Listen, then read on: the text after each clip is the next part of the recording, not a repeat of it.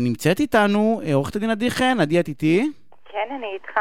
יניב, ערב טוב, מה שלומך? נהדר. מומחית בדיני משפחה, ירושה, גירושין, יו"ר ועדת זכויות הילד בלשכת עורכי הדין. אני בסדר גמור, האמת היא שאני קצת מתוסכל, אני לא יודע אם שמעת את הפתיחה. כן. אה, קצת, אה, קצת מתוסכל, כי זה מרגיש לי משהו גדול שקורה, שכל מי שקצת חלש, אז אה, יש את הבריון התורן שילך לו על הראש.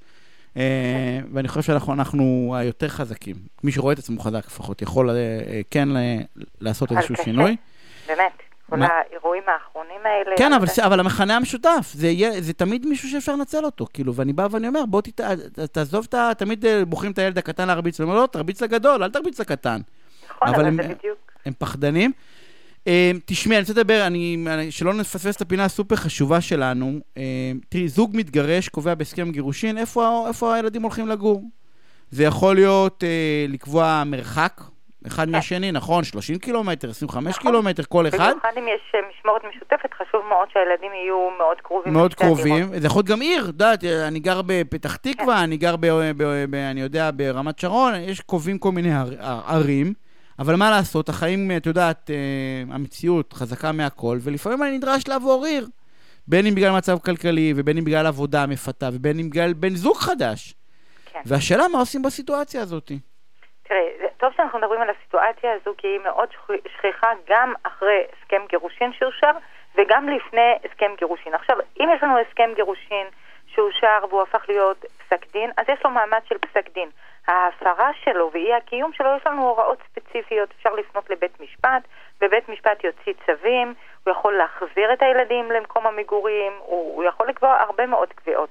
הבעיה היא כשאין לנו פסק דין, כשאין לנו החלטה או הסכם, משהו להתעלות פה. זה קורה המון בהליכי גירושים. פתאום אתה רואה צד אחד, לרוב זה, זו האימא שלוקחת את הילדים ועוברת לעיר אחרת, ואומרת, אוקיי, המשפחה שלי גרה פה, פה יהיה לי תמיכה משפחתית, תהיה לי, תהיה לי גם תמיכה כלכלית, והיא חושבת שיאשרו לה את המעבר הזה. אז קודם כל, באמת, יש חוק אה, אה, שמכבד את חירות האדם, אף אחד לא יתערב איפה בן אדם רוצה לגור. אבל כשמדובר בילדים קטנים בתוך הסיפור, פה כן יש לנו בעיה. כי יש לנו שני הורים לילדים האלה. זה לא, זה לא קניין של אחד ההורים, בטח לא של האם לבד. ולכן הכלל הוא שכן צריך, אם אנחנו רוצים לעבור מקום מגורים, בין אם יש לנו הסכם גירושין, בין אם אין לנו הסכם גירושין, חייבים קודם כל הסכמת הצד השני. אם אין לנו הסכמה, חייבים לקבל החלטה שמאפשרת לנו. החלטה החלטה כלומר לבית שיפוטית. משפט? לפנות לבית משפט בבקשה לשנות את מקום המגורים, ובית משפט ממנה אה, עובדת סוציאלית שבוחנת את, את הסיטואציה. עכשיו אני אתן לך בדיוק ב- בשאלה הזו, היו לנו לפחות שלושה פסקי דין אה, שפורסמו בתקופה האחרונה. פסק דין אחד שעסק באימא שעברה מבת ים לכפר סבא. בית משפט נתן לה שבוע, ש- שלושה שבועות, או שאת חוזרת לפה, או שאת מאבדת את המשמורת. גם עוד יותר, הטיל אה, את הייתה ה... לה משמורת כאילו משותפת או משמורת... אה, עוד לא דנו במשמורת. פשוט... אה, עוד לא דנו מה במשמורת בכלל, אמרו לה, מה הבנתי. ש- מה שעושים בהליכי הגירושין, אחד הכללים זה תקבע עובדות לצד השני. אני כבר גרה במקום אחר, וזה לא נכון וזה טעות ומשלמים על זה ביוקר. זו עצה לא נכונה, והרבה עושים אותה וחבל. אני אגיד לך מה עושים אותה, כי לפעמים את, את, את באה ואומרת מקסימום מה יקרה הכי גרוע, סליחה שאני אומר את זה, נשמע קצת רע, אז יחזיר אותי. אז פעם זה אולי, אולי הוא לא יחזיר. אולי, אולי הוא לא יחזיר, או, תחזיר, לא. משנה. זה או להחזיר, או יחייבו בנטל ההסעות, שזה... אה, זה נורא לא ואיום עבור לא הילדים, זה נורא לא, עבור... לא עבור הילדים, גם עבור הצד השני. זה מי לא, שלוקח את גם הילדים. מטורטרים כל הזמן אה, בכביש, זה נורא ואיום. כן, שמאבדים את המשמורת. אבל אם באמת יש צורך, את יודעת, אני בא ואומר, את יודעת, הנה תראי, כמו שאמרת, לפעמים, נניח אני האימא, ואני יותר עם הילדים, ואני באמת, יש לי עזרה של, אה, אה, של המשפחה, שגרה בעיר אחרת. את יודעת, אה, יש, כאילו, זה, זה יצמ... או יש לי נניח הצעת עבודה, אני היום מרוויח 4,000-5,000 שקל, פתאום אני יכול להרוויח 15,000 שקל, אני צריך לעבור מקום.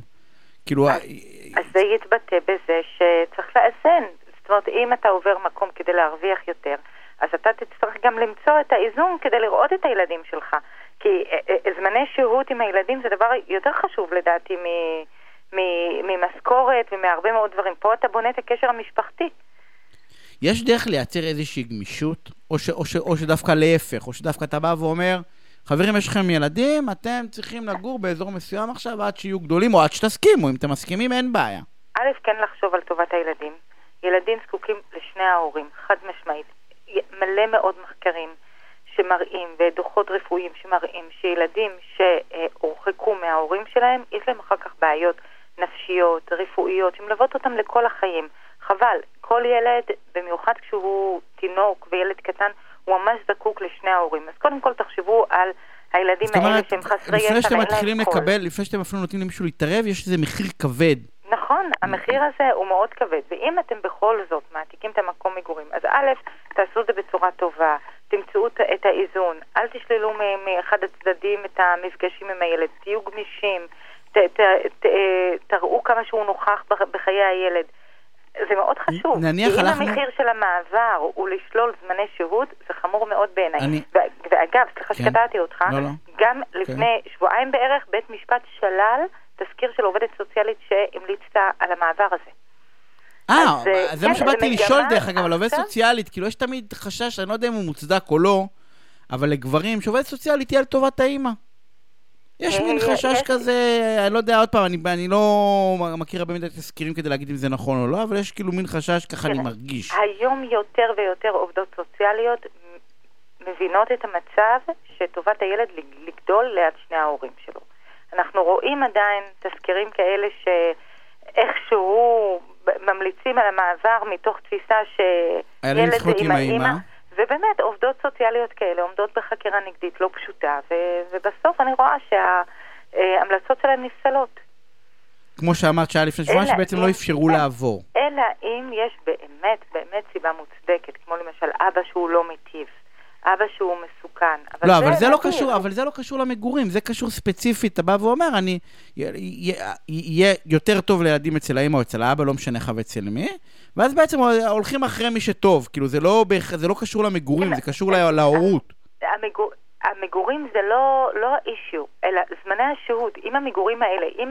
אם המגורים בעיר מרוחקת ימנעו את זמני השהות עם הצד השני, עם ההורה השני, פה אבל, יש לי את אבל אני, רוצה, הבעיה. אני רוצה להגיד לך משהו, שאני לא, אני- אני, זו סוגיה נורא נורא קשה, את יודעת, הייתי מעורב בכל מיני גישורים של אנשים שעברו גם לחו"ל, ואת יודעת, זה, זה באמת סוגיה לחו"ל נורא... זו בעיה. כן, לא, אני אומר, זו סוגיה נורא נורא מורכבת, והדרך היחידה לפתור את זה זה בהידברות. כי אם אוטומט אנחנו הולכים על האנטי של אני גר פה, או אני גרה פה, שלפעמים יש המון המון פתרונות. אני יודע, הייתי מעורב באיזשהו הליך גישור, שאת יודעת, ש- שהבן זוג אמר, היא לא, היא- זה היא לא רצתה לבוא, כי העלות, הדיור היה נורא יקר באזור. אז הוא אמר, אני, אני אשלם את זה. אני יכול להרשות לעצמי, בגלל שאנחנו עוברים, אני יכול להרשות לעצמי להוסיף עוד כסף. נכון. בסדר? זו- אז, זו אז אופציה. פתאום, אז לא, אני אומר, אבל זה מתוך שיח, זה לא יכול... אם הדיון הוא דיון של אני אחליט איפה גרים, כי זה מה שקבענו, או זה מה שהחלטנו, זה, זה לא יעבוד. זה לא יכול לעבוד, כי בסוף תהיה הכרעה שיפוטית, אז או שהיא תהיה לטובתך או שלא, בסדר? נכון. בתוך הסיטואציה הזאת. אבל יש באמת הרבה מאוד דברים שכמו שאמרת, טובת הילד, למשל הנושא של חו"ל, בואנה, להיות שנה או שנתיים בחו"ל לילד, זה עם כל הקושי, זה יכול להיות חוויה. זה, זו אז- לא רק חוויה, זה משהו מעצים. זה משהו לגמרי, ליצור אבל לו אני בא. ואומר, אבל יכול להיות שלאותו בן זוג שנשאר בארץ אין כסף לטוס כל הזמן, אז בואו נדבר על זה. אז מי אפשר שטס- למצוא פתרונות. נכון, אז אני בא ואומר, מי שטס, אז באים בחופש הגדול ל- ל- להיות בארץ ובחופשות, ומטיסים את הבן זוג או משהו כזה פעם בשבועיים נכון. שלוש לבקר את הילדים. המעסיק גם לפעמים יכול לשאת בהוצאות האלה. אני אומר, יש הרבה מאוד פתרונות שהם, נכון. שהם פתרונות יצירתיים, שגם, דרך אגב, בתוך הסיטואציה של אה, מעבר לחו"ל, או מעבר מ... אני יודע, מתל אביב לחיפה, בסדר? או כל מיני דברים, שמדברים, בסדר? אז פתאום אה, יכול להיפתח הזדמנות לא רק ל... לילדים, אלא גם לבן זוג השני. נכון, בסדר? קשר טוב. אבל הכי חשוב... לא רק קשר זה טוב, גם עבודה כל- חדשה או חיים חדשים, פתאום, אם זה לא יהיה אנטי, כי תמיד בתחושה שלי זה הולכים להתייעץ, ואז הייעוץ הוא, את, את לא חייבת להסכים, אתה לא חייב להסכים, הוא ייעוץ של אנטי, הוא לא ייעוץ של בוא נראה איך פותרים את הבעיה.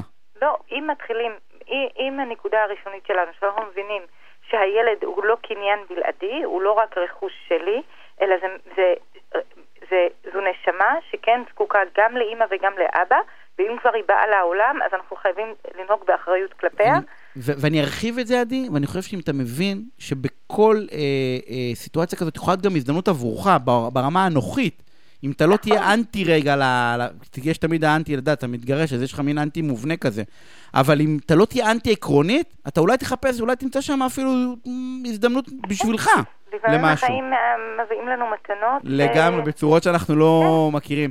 אה, עדי, אני רוצה להודות לך על השיחה המעניינת. הזאת, שערב מהמם. ערב נהדר, ואני רוצה תודה. רבה.